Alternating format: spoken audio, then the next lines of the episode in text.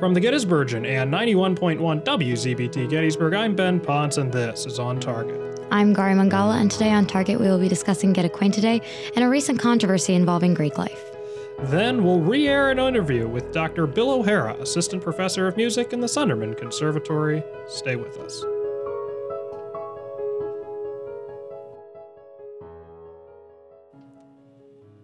All right, let's get into it. We're taping this on Friday the twelfth, better than Friday the thirteenth, I suppose.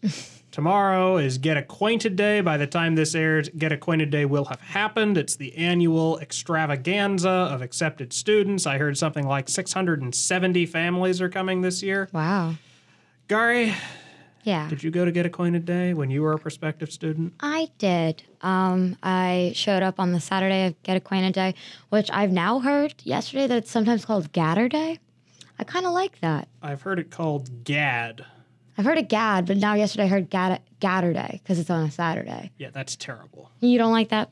Well, strongly fine. Against. All right. Ben's against Gatter Day. I kind of like it, but Gad. Um... Yeah, and I came, I heard Julie Ramsey and President Riggs speak in the Cub Ballroom, and then I think we went on a college tour again, even though I toured here a few times. I got my orange dot, which you get if you have decided that you were coming to Gettysburg. You can either have it if you were an E D or you already accepted, or you can get it at G A D. So I got it at G A D, and we turned in my deposit there. And then I went to some weird attic event um, where a bunch of students or uh, accepted students sat around the attic, listened to some bad, you know, pop music for two hours and socialized. And then I went home. And that was my G A D. Did you go to the club fair? Oh, I did go to the club fair, actually. I think I met Ben Ponce there. Wow. I'm sure that was, you know, a memorable experience. I think I picked up every single newspaper that you had. Like, I picked up, like, each copy. It was the April Fool's edition and I think the last two news editions. I signed up. I think I signed the Honor co- Council, uh, the Honor Code. Um, oh, and I got a cup from the attic that changes color when you put a liquid in it. Cool stuff. Yeah, I got some swag. Well, you know, that's where that tuition money goes. Yeah. What are you doing this G A D, Ben? I will be beginning my G A D at Link, the Lincoln Scholar Breakfast, mm-hmm. which starts at eight o'clock. Ben is not happy about standing. That. Uh, then I have no idea where I'll even be able to park on campus, come to think of it. You're not going to be able to. Better walk. Yeah, you should uh, walk. In any case, uh, then I will be simultaneously setting up three displays at the co- club fair. Uh, including the Bullets Marching Band, the Gettysburgian, and the Fielding Center for Presidential Leadership Study. Uh, after which, um, I will be speaking twice at the Public Policy Afternoon Academic Sessions, and then I'll be speaking at the Pre-Law Session. Uh, you know, it's going to be a pretty packed Get Acquainted Day, and then I am heading home, home on Saturday evening. Nice. I personally did not attend Get Acquainted Day uh, when I was a prospective student. Do you regret it? No. It's a pretty, uh, you know, pedestrian affair in my experience, although we do spend a great deal of time making campus look nice and then pretend that it looks that way year round. That's always interesting.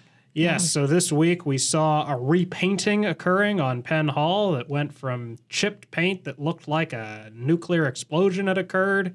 You're really into nuclear explosions this week. Well, you know, it brings it out of me.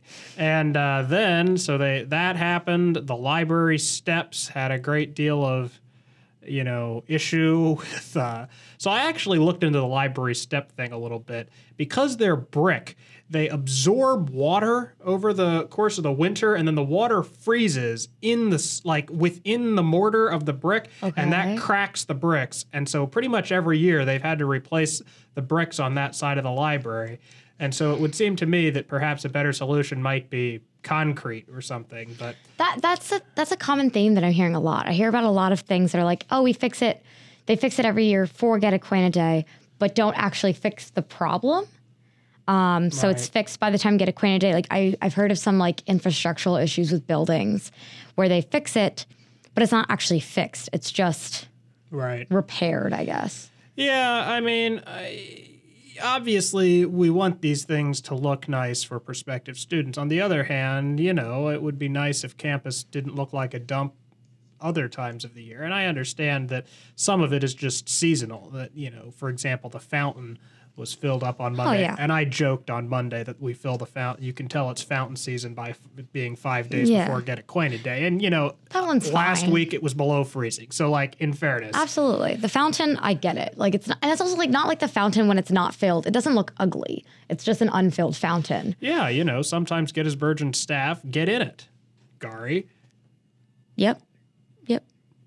Guess there's no further comment there. No, no, um, no comment. Plead the fifth on that one. But uh, like I've also heard like of like sidewalks being repaired, and all, I also know that like the mulch has been been a big thing. Um, we refilled all the mulch because the don't we like import plants? I don't know that we. So there has always been a rumor that we rent the flowers. And I don't think that's actually true. I mean, I think we definitely buy the flowers and put well, them yeah. in a week before Get Acquainted yeah. Day. Uh, I'm sure that the maintenance staff has been working overtime, and good for them. But, uh, you know, it's just just another thing. Yeah. All right. So other than that, on Monday, the Gettysburg College Student Senate held a candidate forum for presidential and vice presidential candidates. That election will be concluded by the time this podcast airs on Monday. It, voting closes Sunday night. Uh, Remind me, they, they announce it at Senate, right? They don't uh, even email it out. I do believe that typically, in my two years of experience seeing how this works, and the first year I didn't really pay attention to Senate, uh, yes, that's typically how it rolls. Um, the candidates for president were Pat McKenna, Marissa Bolanda, and Hannah Dalzell. Uh, vice presidential candidates were Rock Swartz and, and Jack Lashendock. I moderated a candidate forum on Monday evening at the Senate meeting that, uh, you know, I thought they were reasonably candid.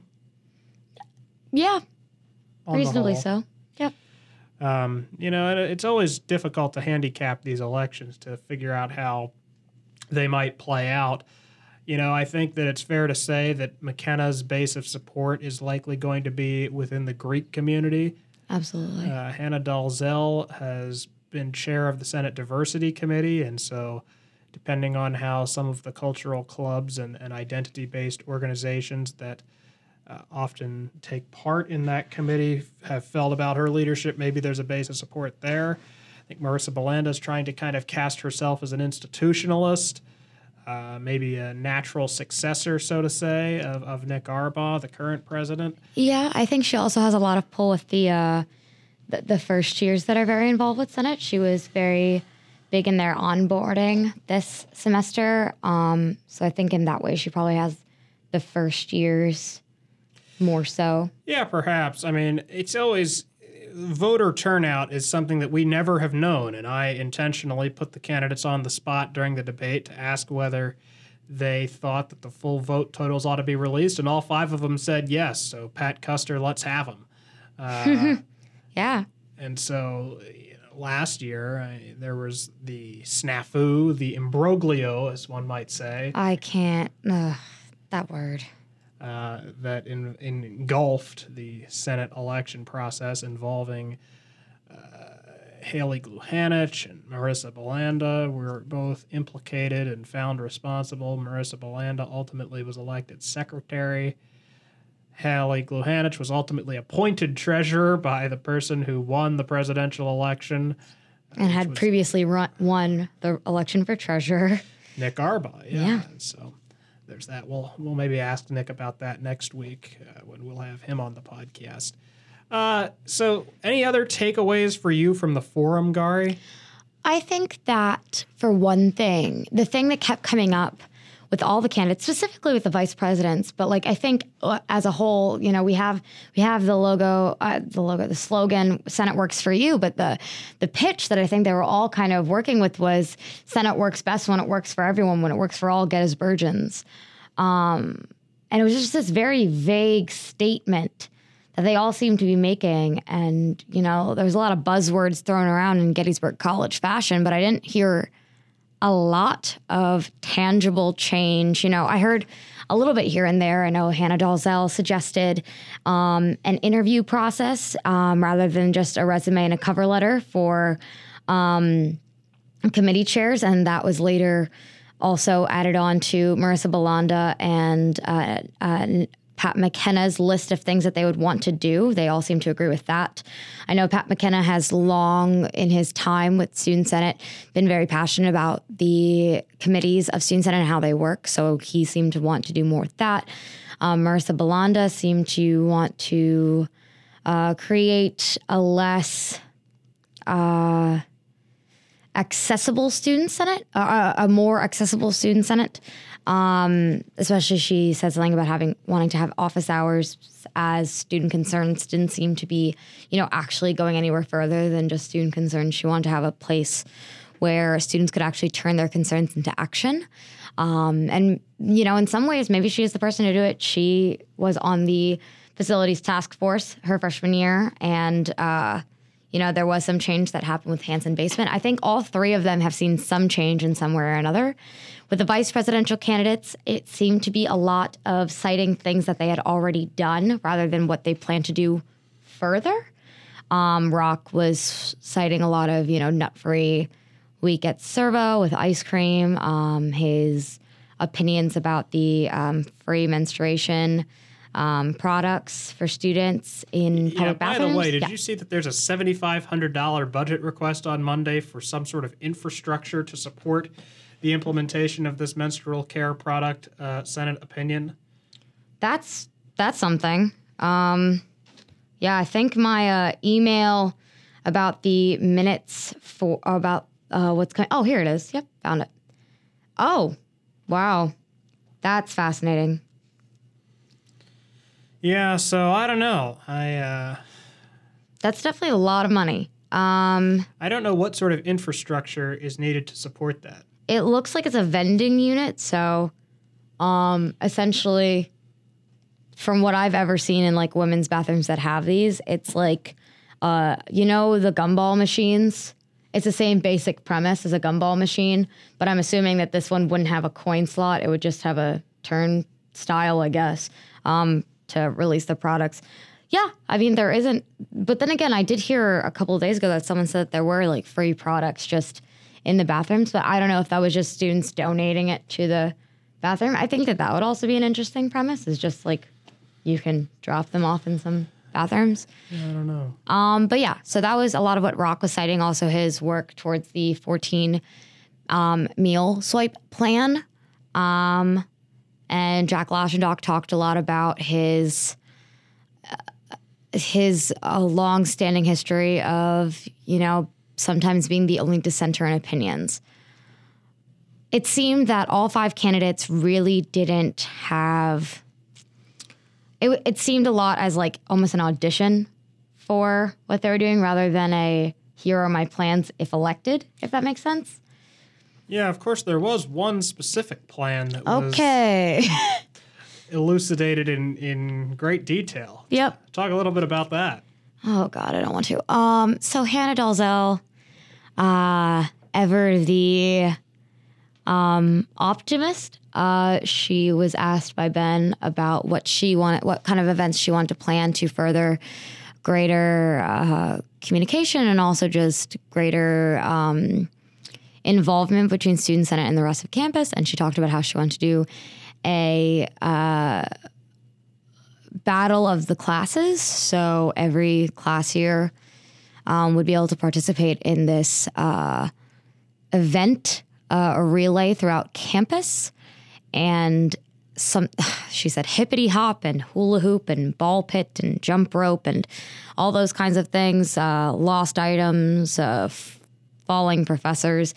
It seemed to be very fun, but it didn't seem to be something that I thought should have taken up the time at Student Senate. It seemed like something that should have come to um, the College Activities Board, C A B, Um, or maybe campus a f- activities board. Campus activities board means the exact same thing as college activities board. Um, that should have come to C A B. I just don't think it was needed at the forum. I also just don't think it's something that, you know, when there's so many things wrong with Senate, and I think we've talked a lot about that over this last academic year, I don't think that that is the next step. Um, I don't think that that made sense. I think that there are so many institutional issues with Student Senate.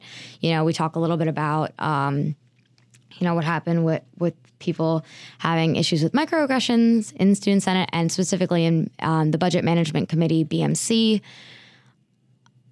I don't think a relay is going to solve that. Yeah.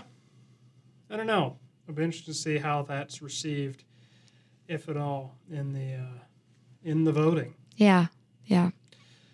What else has been going on at Gettysburg? Well, uh, so recently, Student Senate recognized club, uh, the half that has never been told, led by um, a brother of Fiji. Um, Tristan Chen. Tristan Chen, I believe Fiji stands for Phi Gamma Delta? That's right. Heck yeah, I did it. Um, lovingly or not so lovingly known as Fiji. Um, had recently been recognized by Student Senate. Um, and it was advertised to Student Senate as essentially a philanthropy club, uh, specifically focusing on philanthropic work um, across the sea. So it would be like in South Sudan and Yemen and Israel and, you know, helping children and helping the hungry and helping um, water crises and things like that. So it seemed like a pretty um, great thing. Um, it also... I think is of note that at Student Senate, it was never once mentioned that Tristan was involved in Greek life or that the col- or that the club would have anything to do with Greek life. Um, yeah, but this first event that they held yeah. did not have anything to do with that philanthropic work, as we understand, or at least that wasn't the primary focus. Yeah, and it was co-sponsored with Fiji and S A E, and it was essentially, you know, advertised as um, fraternity brothers discussing the inequalities in the United States. Um Uh, it should be of note that S A E is probably the most diverse um, fraternity on campus. Um, but S A E wasn't, it was mostly being led by the executive board of the club. Um, first, Tristan Chen spoke, um, and, you know, he was talking about inequalities in the United States. Specifically, it seemed to be a lot about um, black inequalities in the United States. And he told a story of, you know, a time that the N-word was shouted out a car at him um, by a bunch of white guys. And he was showing pictures of a lynching. There was no trigger warnings or anything like that. And then he had a picture up of Emmett Till post-mortem and said that he felt like Emmett Till in that moment, um, to which um, there was a lot of um, pushback, you know, that he couldn't compare himself to Emmett Till or that no one could compare himself to Emmett Till. Um, it's of note that this was held in Mara Auditorium, so it was like a very public, like official event. Um, the club is being advised by Scott Hancock in the history department, I believe. History. He's the chair of the history department, and he's also uh, part of the Africana Studies program. Yeah, and he immediately apologized to Tristan for not advising him better. Uh, students from O M E, L A S A, B S U, among with other uh, cultural and identity organizations, but also just students, were in attendance and had a lot of pushback over the event. Um, there's been a few apology emails, both from Hancock and Tristan Chen, circulating. Um, Tristan said to not involve... Uh, the entirety of S A E, as well as um, the other members of the executive board in the faults of that night. Essentially, that S A E was to be involved with their philanthropic work that I spoke about earlier, but not in this, uh, what he deemed an educational event. He wanted to further dialogue. Um, he is the he is um, the new diversity chair of Fiji, um, and it seems that he wanted to, you know, start a conversation. Um, Tristan is Asian American, so I think I can understand that he may have felt that, like, you know, I'm in Greek life, but I'm also a minority student at Gettysburg College. Maybe I can start a dialogue. Um, and, you know, there's questions about his intentions and there's questions about the carrying out, but I think uh, for better or for worse, he has indeed started a dialogue on campus today. Yeah. I mean, I think certainly we're still learning more. There's a lot that remains unknown about this. Um, you know, I think fundamentally it'll it, it will come down to, you know, what were what was the intention here? And and we often hear on campus that it's better to try and fail than not try at all, but that may well be put to the test mm. with how people react to this incident. I agree. All right, I think that's going to about wrap up our news segment. We'll be right back with the Bullet Report, followed by a replay of my interview with Bill O'Hara.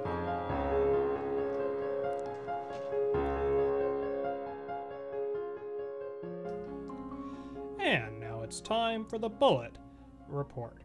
On April the sixth, the softball team lost to Ursinus four nothing. The women's track team finished twelfth of twenty at Millersville. The men's ta- track team fit- tied seventh of twenty-two. The baseball team defeated Washington College of Maryland seven to five, but then the men's tennis team lost to Washington five four. The women's lacrosse team defeated Swarthmore twenty ten. The men won fourteen three, also over Swarthmore.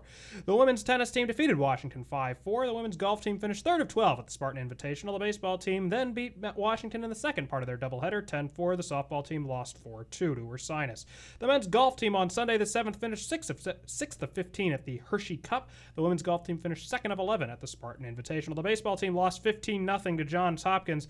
The softball team lost four three to Dickinson on April the ninth. The baseball team lost seven six to Dickinson the same day. The softball team then won four three against Dickinson later in their doubleheader. The men's lacrosse team defeated Dickinson eleven eight. The men's tennis team lost to Dickinson nine nothing. The men's golf team finished first of twelve at the Moravian Spring Invitational.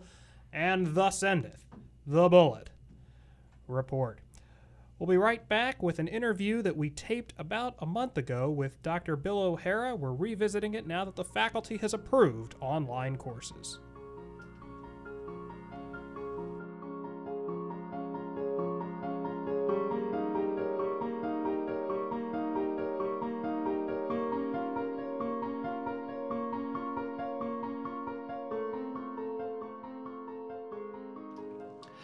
And we're thrilled to be joined today by Doctor Bill O'Hara, Assistant Professor of Music Theory in the Sunderman Conservatory of Music. Professor O'Hara, thanks so much for joining us. Yeah, thanks for having me, Ben.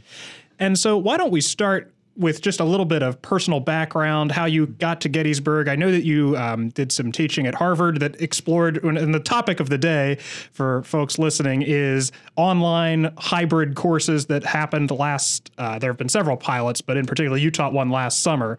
Um, so just talk a little bit about kind of how you got to this point and what made you interested in doing a hybrid course for the first time mm-hmm. last summer. Yeah, sure. So I did my graduate work at Harvard. I did my PhD there and finished in twenty seventeen. Did you meet the new president, by the way? Uh, I never met him, actually. No. Sorry, no. Didn't mean to interrupt, uh, but I had to had to ask. Yeah, no problem. He was around, but you know, the, the general counsel's office has has twenty or thirty lawyers running around in it, and they don't actually interact with the music grad students too frequently. Yeah, no, no. I'll, I'll actually get to one the the one uh, encounter I ever had with that office, but. Um, So while I was there at Harvard, uh, one of the one of the really defining experiences was I had a part-time job at the teaching center um, at Harvard, which is one of the things that I think probably set me on the path to, you know, a liberal arts college teaching career, uh, but also really introduced me to a lot of different media things. Um, this is why I try to incorporate a lot of media into my classes, because it was introduced to me in such a way at the teaching center where really engaging with twenty-first century technology was was presented as integral to being a professor in the twenty-first century and, and teaching today's students. So one of the projects they were involved in is um, the a pretty large initiative of online courses. There's this big nonprofit called edX that uh, Harvard and M I T and a lot of the schools around there are involved in. They're sort of all co-founders of it. Um, and so when it was a Harvard course, it was called HarvardX. And so I was involved in making some of those. There's actually a... Uh, a course called First Nights, which is a big introduction to music kind of general education course there. And so I worked on creating an online version of that, helping to produce the videos, um, helping to create quizzes and tests and things like that that went on.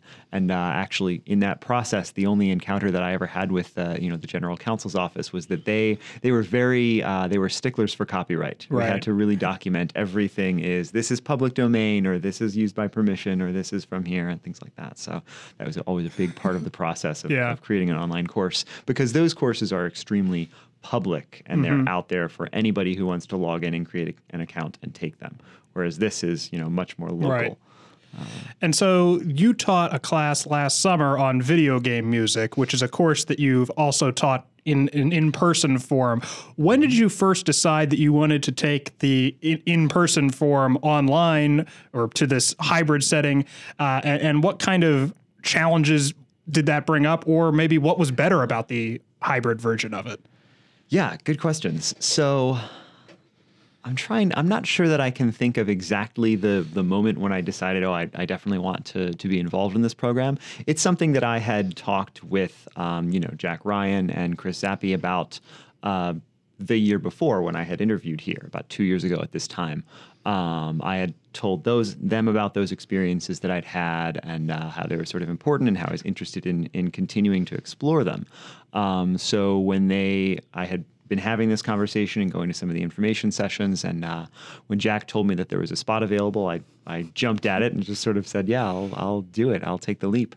Um, you know, as you as you know, the courses had to be classes that were either taught, being taught at the time a year ago right now, or were about to be taught in the fall. Mm-hmm. You could, I don't think anybody actually did that, but they were willing to accept those since they could then be evaluated sort of just in reverse order. Um, so as far as the process, There were there were a few, you know, a few steps to it. There was kind of, number one, trying to translate the class as it was um, into an online form, you know, for a condensed version. Um, my online course was sort of five and a half weeks. We had, uh, I started mine a little bit later because I was going to a conference right after commencement. So we started June first and we went through the first week of July, but we had the fourth of July in there. So I sort of let the class go into another half week to make up for the fact that there was mm-hmm. the holiday. And if people wanted to, you know, be with family and friends and travel, they didn't have to feel pressured that they were going to fall behind in the last week. So roughly it's sort of a fourteen, fifteen-ish week semester, translates to, you know, fourteen weeks is a little less than three weeks units per week, right. Basically is how I sort of translated it. So there's a pretty direct translation. Um, as far as the process of teaching the course, my class incorporated um, a lot of video lessons since I sort of already had some comfort in doing that. I was making YouTube videos, um, of, let's say, varying production values. There are some, you know, that I really put a lot of time into using a lot of media examples and right. things like that um, to try to recreate some of the things I might have done in class. You know, those are a lot of work, though. Um, there are also a lot where it's me scribbling on a tablet, the kinds of things that I would be writing on the board and just kind of talking through them. So there mm-hmm. are less formal things as well. And then we, we supplement all of those with all the same readings that the students on campus are doing. Um, A lot of writing. My particular approach was that we're going to do a lot of writing to make up for the fact that we have fewer actual class discussions. Right. Um, and then they have video meetings and things like that. So they would they would speak to each other face to face for a couple of hours a week. And we used a kind of live text chat thing. And um, many people will probably have heard of Slack. And we used this other sort of competitor of Slack called Discord, which is just more geared towards gaming. So it, it kind of fit in with the whole aesthetic of the class. Right. But it's basically, you know, you chat in channels sort of by topic. And I asked people to respond to one of the one of the week's uh, readings. And so a few so a few weeks ago, there was a faculty meeting at which this topic was discussed. And I wanted to just kind of go through some of the concerns that were raised and kind of get your perspective from having taught this. So yeah. one of the areas that was broached was the idea that it's a, you, you mentioned it's a fifteen-week semester, and this gets condensed into a five-week course. How much time do students spend, you know, per week, per day? Is it a full-time commitment to take this class over the summer? It's a pretty serious commitment. Um, you know, the the scheduling of the live portions certainly works out um, to the point where, you know, we had some things where we were working around students. I think I had sometimes Wednesday night things because I had students who were doing internships or had summer jobs. Um, So I would say that a lot of people were doing other things. This was not the only thing that they were doing in the sense of a full-time commitment. Um, but it certainly is several, you know, times more, several orders of magnitude more than a single class during the semester is. I had the sense that they were probably working on it two or three hours a day, mm-hmm. at least, between, you know, going through videos, you know, doing readings, potentially more than two or three hours a day, I would suppose, um, a couple of live chats and things like that. Um, so in, in terms of the workload, you know, I don't have the exact figures, and I think the figures that were shown demonstrate that it's not a it's not a three to one. You know, they don't right. work three times as much, um, but they they certainly work a lot. And so, um, in terms of kind of what I think a lot of people think of online learning as this very asynchronous, you know, video quiz, video quiz sort of model. How would you say the structure of your course was different? That, and you've kind of talked about that a little mm-hmm. bit, but what were some of the synchronous components of it? Um, and, and just get into that a little bit, if you mm-hmm. would.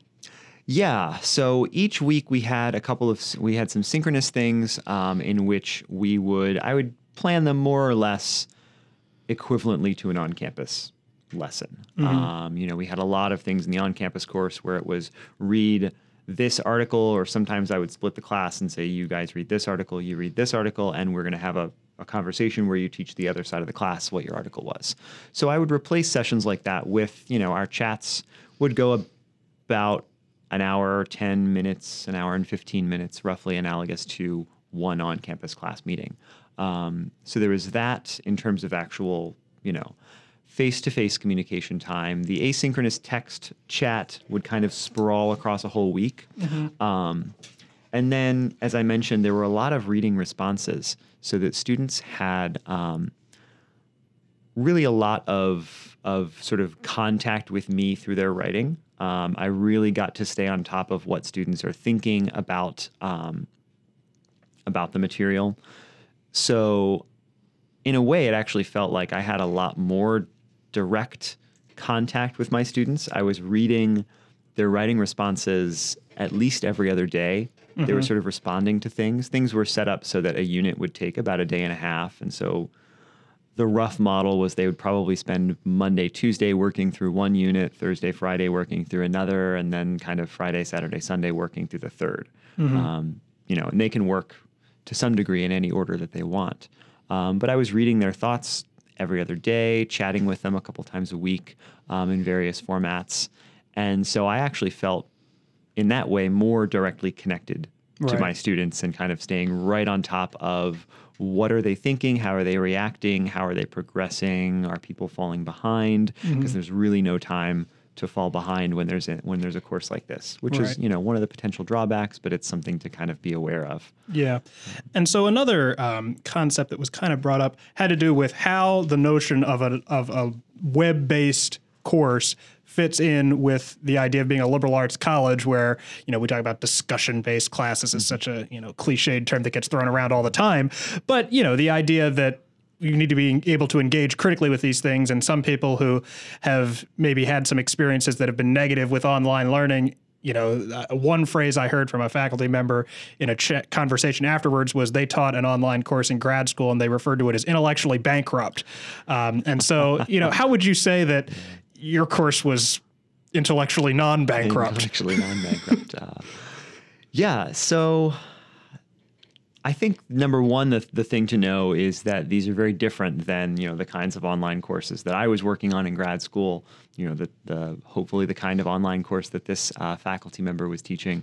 This feels like a very different experience for that. Um, those, you know, my experience there was, you know, the massive open online courses is, are probably a little bit bigger than uh, this faculty member was talking about, but they really had to be sort of one size fits all. Mm-hmm. Um, and so in terms of fitting the content to my students and really working with them very closely, this felt very much like an online or an on-campus experience um, in the sense that there was that sense of a very small community. We kicked things off by, uh, I asked the students to each post a little YouTube video of themselves, introducing themselves.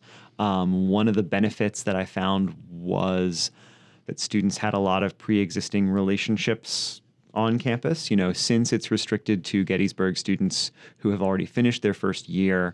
Um, you know, I had a couple of people from the soccer team who all already knew each other. You know, you have people who have taken classes together already.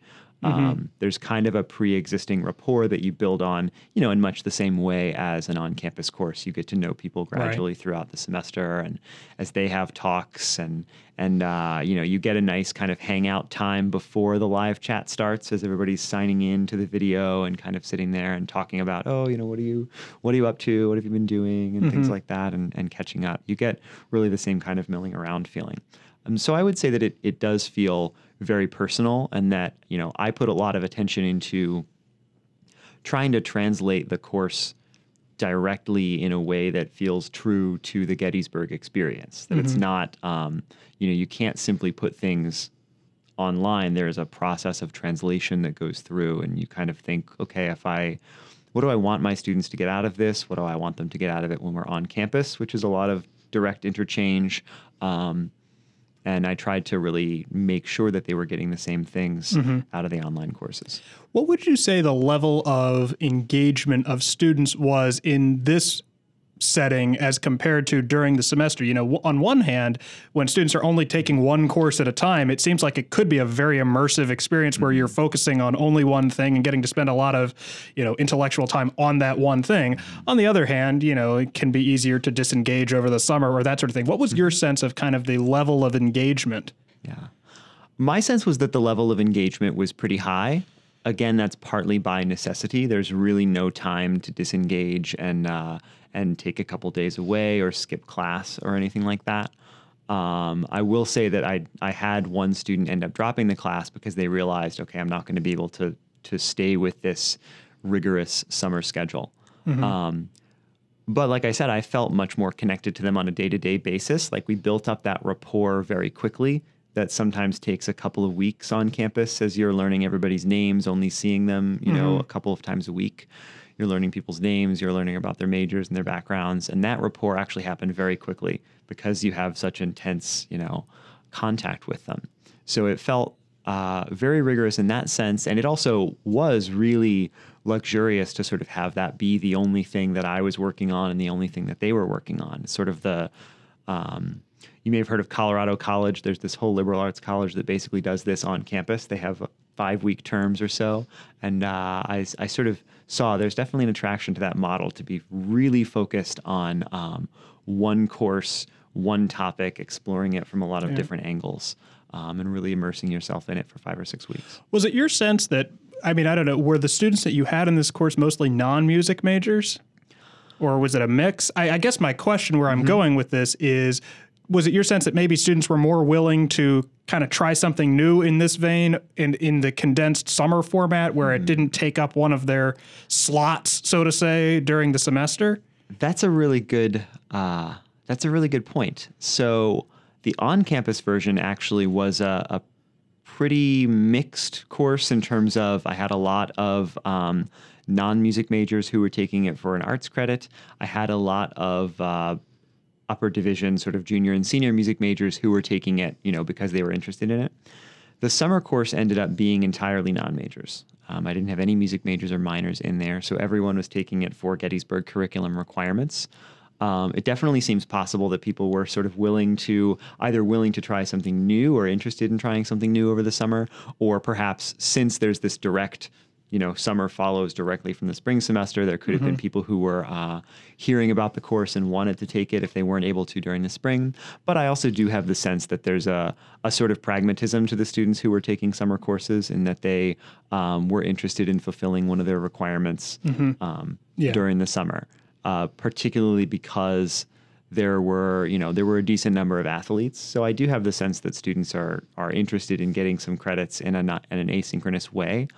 But I don't really see that as a problem. I think that if students um, if students are interested in perhaps getting one requirement done so that they have a slightly easier time when it's their sports season or something right. like that, or uh, you know, offering them another chance to make up a course, uh, whether they had to drop a course, whether they failed a course, whether they had to um, take a reduced schedule.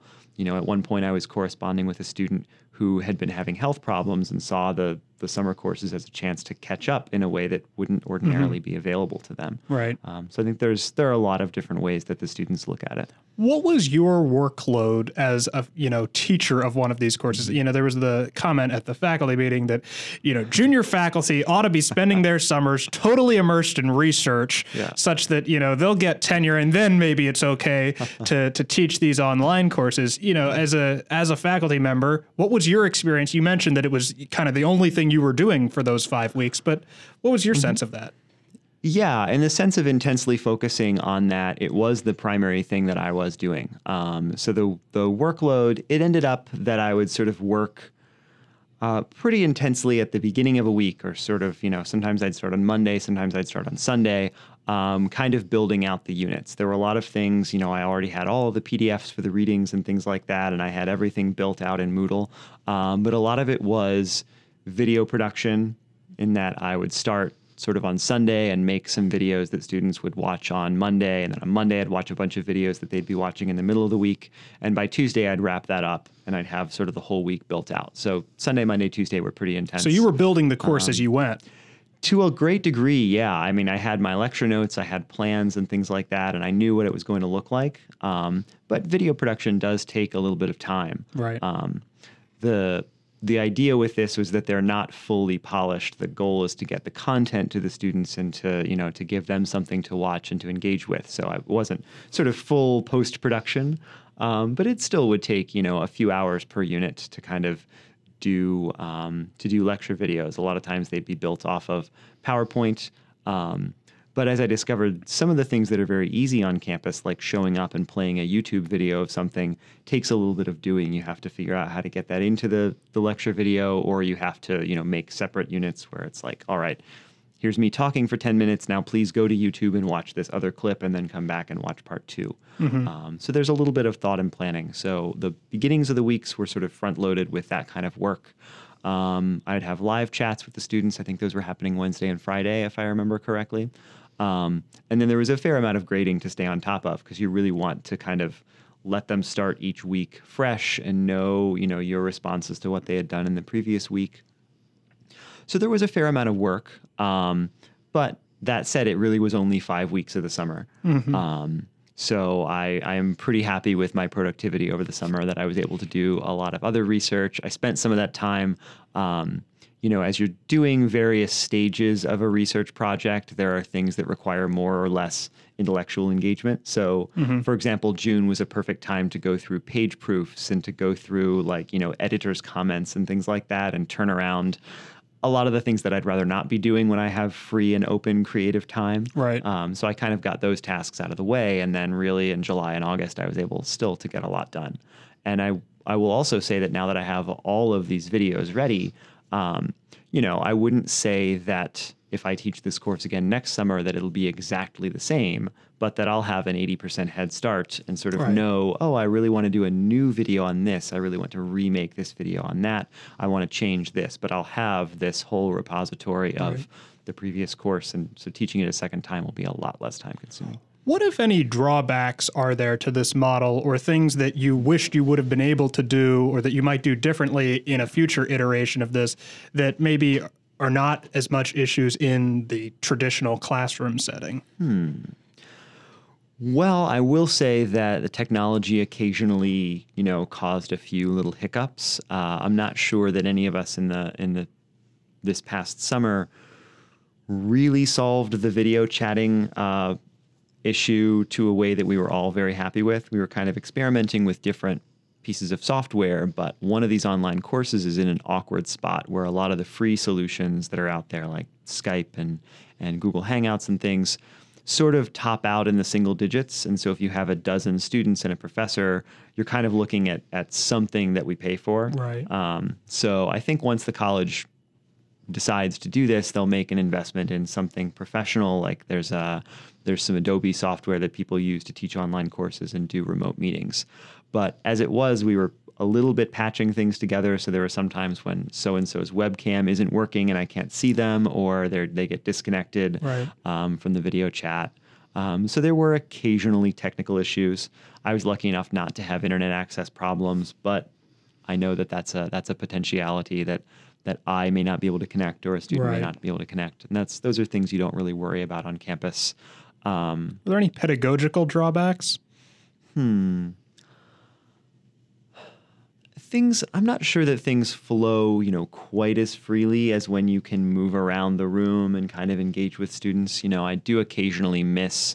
There are there are things you learn to do as a professor that actually require you to be in person. Sort of, you can use proximity to the students. You can, you know, you can circulate around.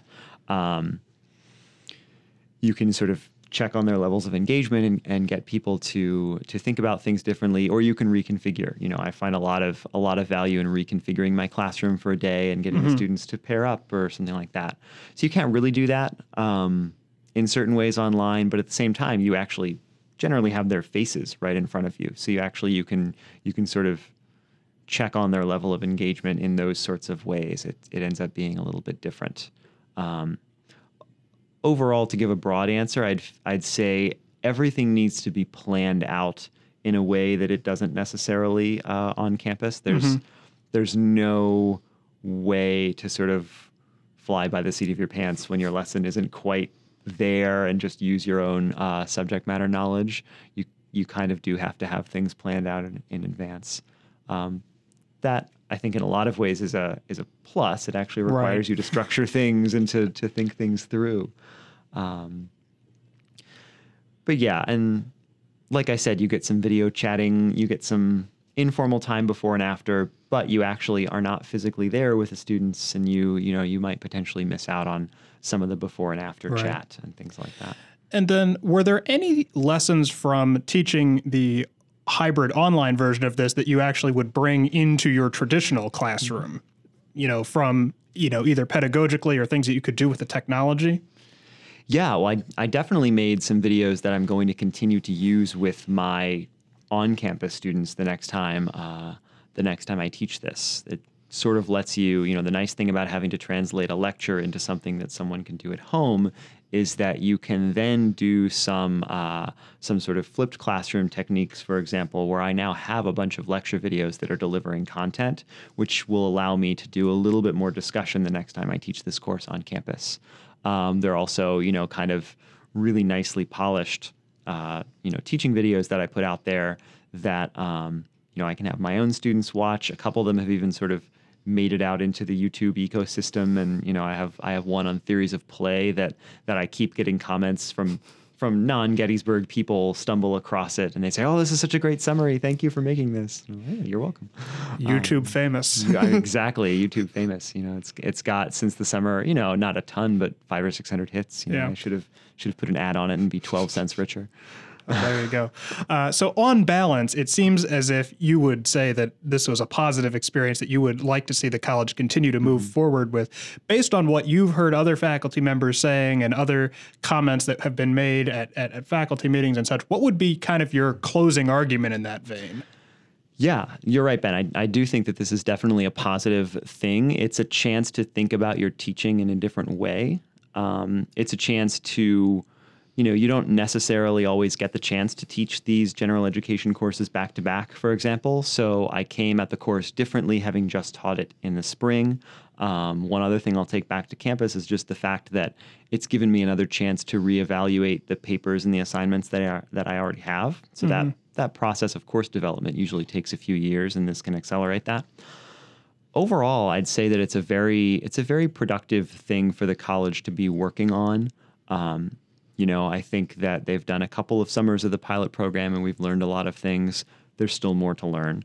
Um, but I think that really engaging as a as a college in the twenty-first century is going to require us to com- continue to experiment in these ways. And I think the opportunity right now is to, to do that on our own terms. Um, by continuing to develop online courses, continuing to run them, getting more faculty involved. You know, I'm sure that there are more people who are interested who haven't yet had the chance to teach a course online, but there are also probably faculty members out there who might not think they want to do this, but would would find it uh, a really positive and productive experience.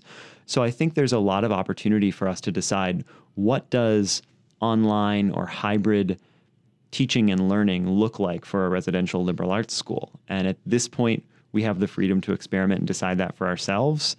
You know, if we were coming to this in ten years, we may not have that freedom. It may be a matter of mm-hmm. we're behind. We we need to think about our survival or our continued thriving.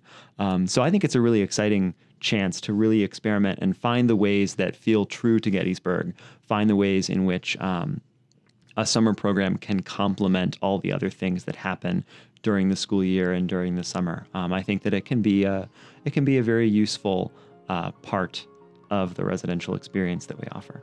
All right, Professor Bill O'Hara, thanks so much for joining us. Yeah, thank you, Ben.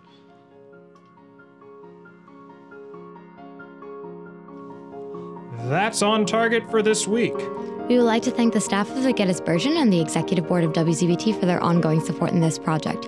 Please be sure to subscribe to On Target on Google Play, Stitcher, TuneIn, iTunes, or wherever else you get your podcasts. On Target is a joint production of the Gettysburgian and W Z B T. Our theme music was composed by Diego Rocha, senior music major focusing on composition in the Sunderman Conservatory of Music. Be sure to join us next week. We'll sit down with Student Senate President Nick Arbaugh. Have a great week.